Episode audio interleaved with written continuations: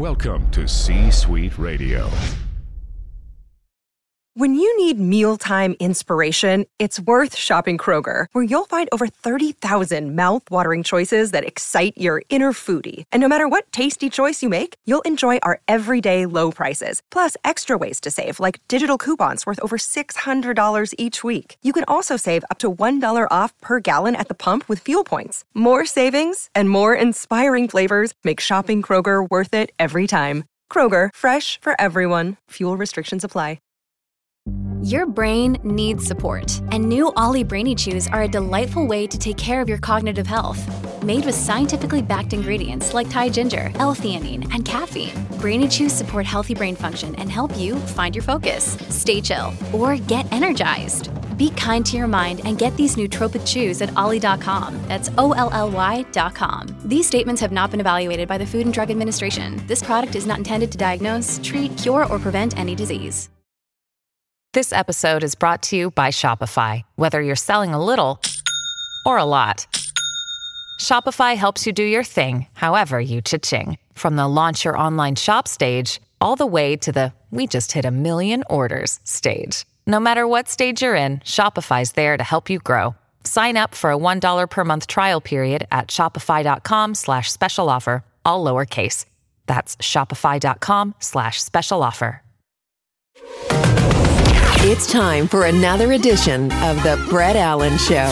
It's go time, you and me. Join us weekly for the latest pop culture interviews from your favorite TV shows, movies, comedians, and so much more. I'm not gonna lie to you, felt good. Plus, you never know who will drop by. What happened here was a miracle. Now, here is your host, I said throw down, boy. Welcome to the night's main event. Brett Allen.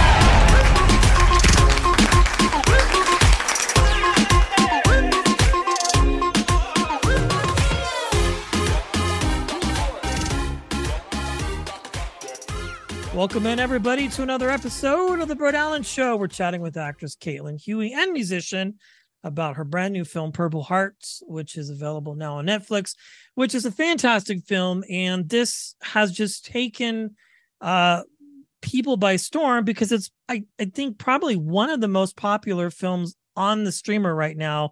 Uh, when you pull it up, it just pops up like in the top 10 because people just love it. So, uh, thank you for your time and for hanging out today.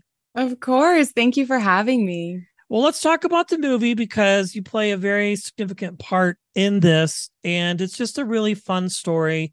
Uh, and I think right now, with what's out there and for people to stream and just the accessibility of content, I think people are looking for something good to watch. So, the first question I would ask is what interested you in becoming a part of the project? What sort of drew you in and made you decide, you know, uh, I want to be a part of this? Great question. Yeah. So, in the depths of 2020, as our world was really going through a huge awakening, I sat with myself. I've been an actor for over 20 years, and I sat with myself and I was like, what do I really care about? What kind Yeah. of stories do I want to tell?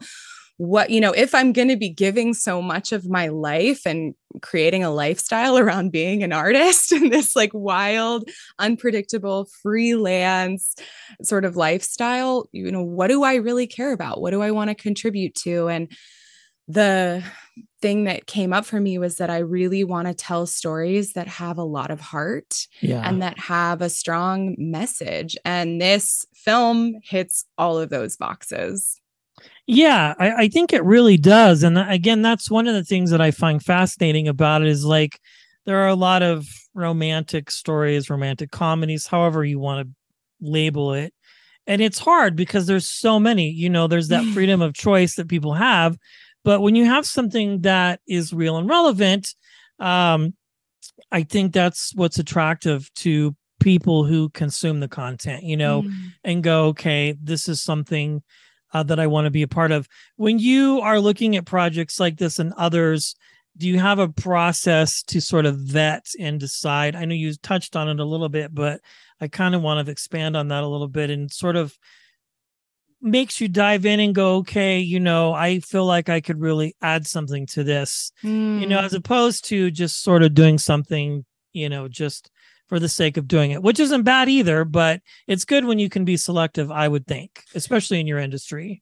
Yeah, I agree with that. I think for me, I have to have a way in uh, is sort of what I call it when I read a script or I sit with a scene. And it's taken me a lot of years to be able to sort of cultivate that. I, I definitely in my early years out here in LA just said yes to everything and was just like, yeah, I'll do that. I'll be in this play. I'll meet sure, you in the Yeah, count me in.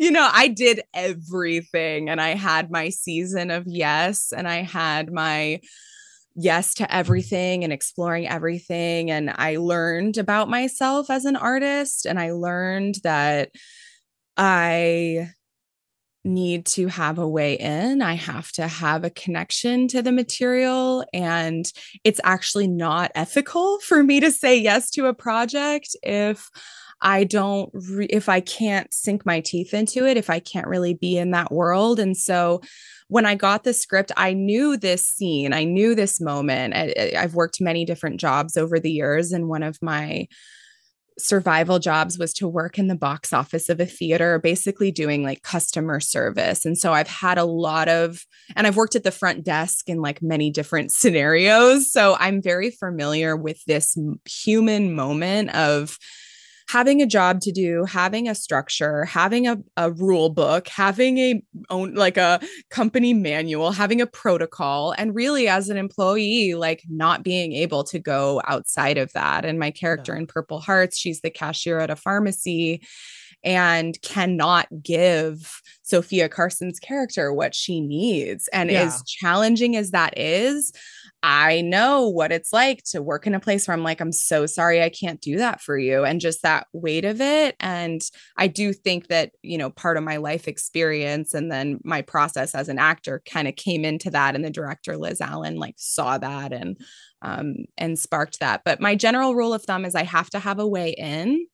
I have to um, want to explore the world like in my body i have to want i have to be drawn to it in some sense. And sometimes the draw of it is like i'm terrified of this. Sure. you know i i don't and and wanting to explore that fear. Oh why am i so resistant to wanting to embody that character? Why am i so resistant to this type of dynamic? And um, and then the last piece of it is is i always like doing projects where i can learn something. And i learned a lot working on this film. I learned a lot about the insulin crisis. I learned a yeah. lot about this particular dynamic. So that's kind of my criteria.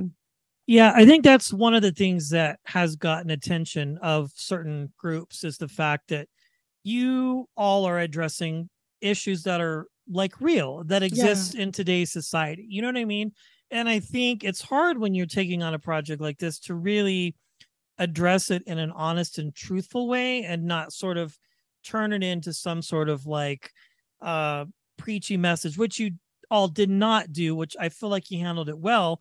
But I think sometimes it's hard because it's dealing with a lot of issues that are visceral and real to people. You know what I mean? And I think that's what makes the film so good.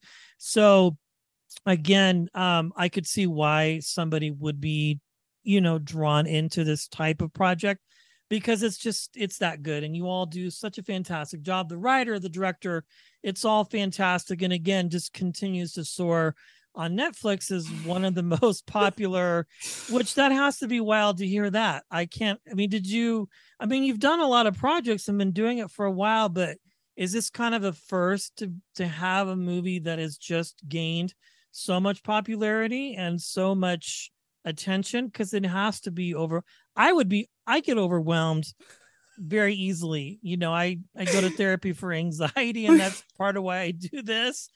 But um you know i don't know how i would handle it uh, especially when you're looking at it and you know, do you read reviews at all or no? You just kind of I haven't read any reviews. I I don't even really know where to look. I'm just like back that's here good. in my backyard like I love it. um I don't know if that's my place. I'm a really big believer that once you create something and it goes beyond your body and it gets edited and it gets put into this thing, it's so much bigger than me sure. or anybody really who works on it. We all contribute to this thing that's bigger than ourselves. And it's not our job to control what it brings up for people. Yeah. Um, and and there's a lot in this. Like there are a lot of issues that this, like you said, that are very contemporary. We have the red and the blue, we have the, you know, all sorts of different dynamics. The military, non military. Like there's just a lot of dynamics here. And uh, at its best, art is here to reflect the world that we yeah. live in and help and hold up a mirror for people to really look at this. And it's not our job. And it's actually kind of the point that it stirs the pot a little bit and people yeah. have feelings about it and people want to talk about it. I think that that's kind of the point. yeah, no, I agree with you, especially, you know, being a veteran and not really in an era having to deal with benefits and you know how all of that works and you mm-hmm. know regardless of why the two characters meet and decide because i mean it's out now. We're not really spoiling anything but having them come together for one reason and then it sort of evolves into something different and then there's like you know all of that. But i think you know, it's interesting you said what you said because I, when I was interviewing people when I first started, I always used to ask the question, you know, is there a message that you want the audience to take mm. on a mm. visceral level? And then I kind of realized that it's kind of a hard question to corner an actor on because really, in a way, there might be personally, but at the end of the day, like on a visceral level, you know, your job is to do the best you can to create something and then to let the audience sort of decide where they're going to land with it. Because really mm-hmm. what you might hope may not be the same thing that people get and take away with. You know what i mean? Mm. so i liked your answer there. That was really good. But it's it's a great film uh, and i think it continues to just really sort of impress people on different levels. What interested you kaitlin in becoming an actor and storyteller? I know you do music mm. and things like that but was did one come before the other or was it sort of a natural transition? How did storytelling and acting sort of become part of your life?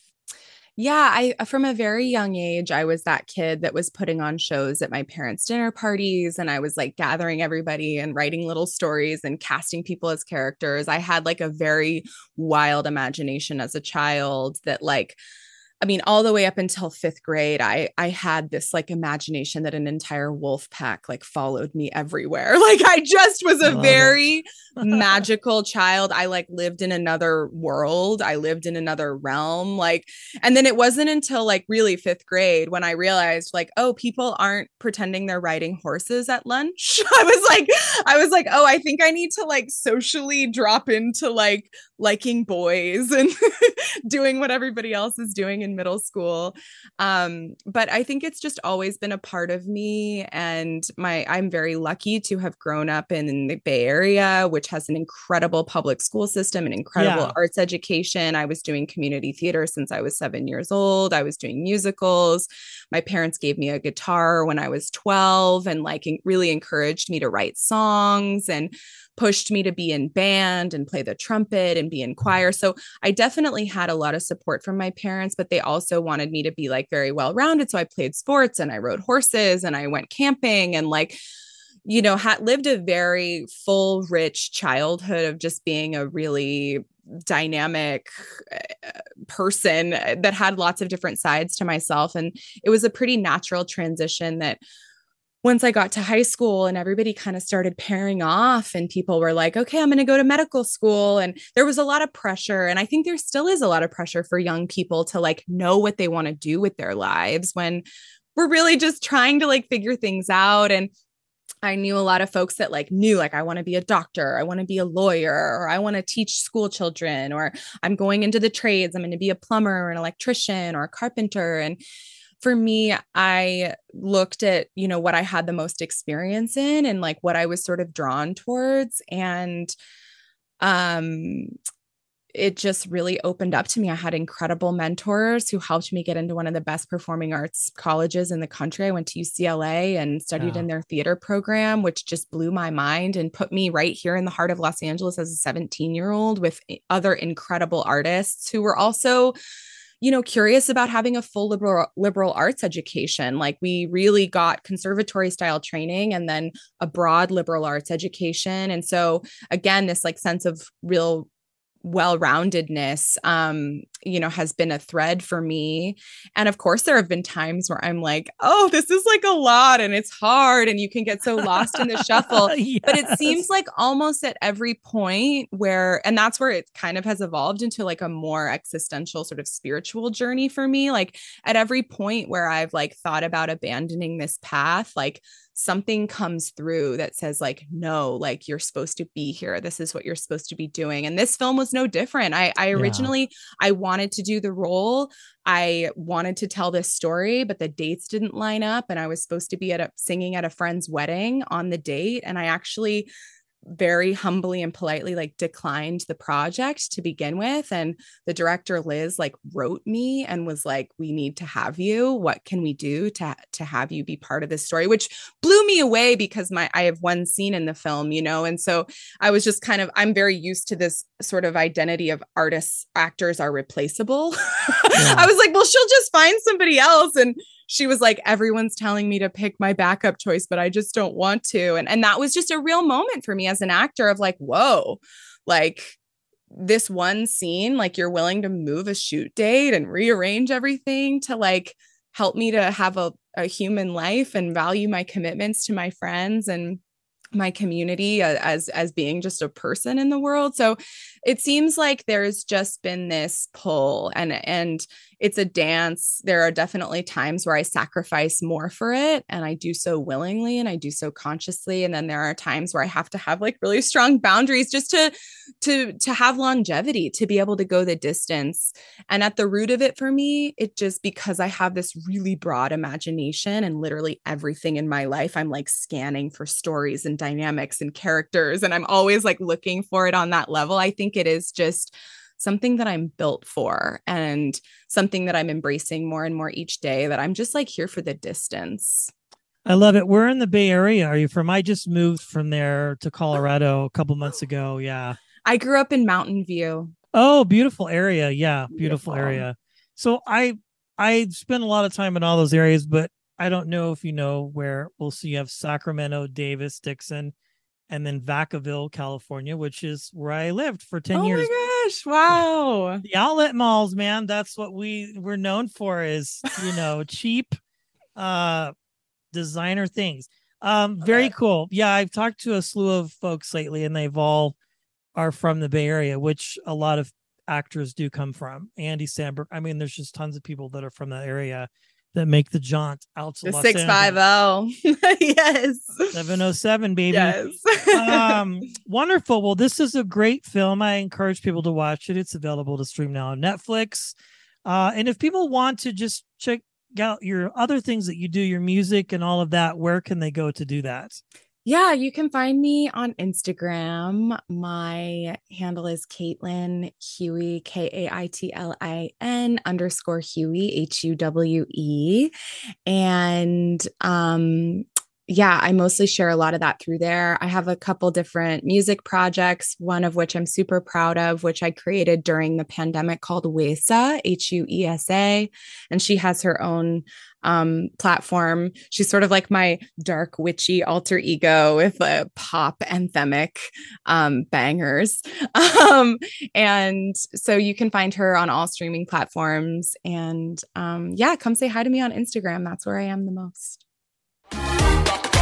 Thanks for listening and being a part of today's conversation. Thank you. If you enjoyed today's episode, please consider sharing it with a friend. It's absolutely free. A mega proportions. The views and opinions of our guests do not necessarily reflect those of the host.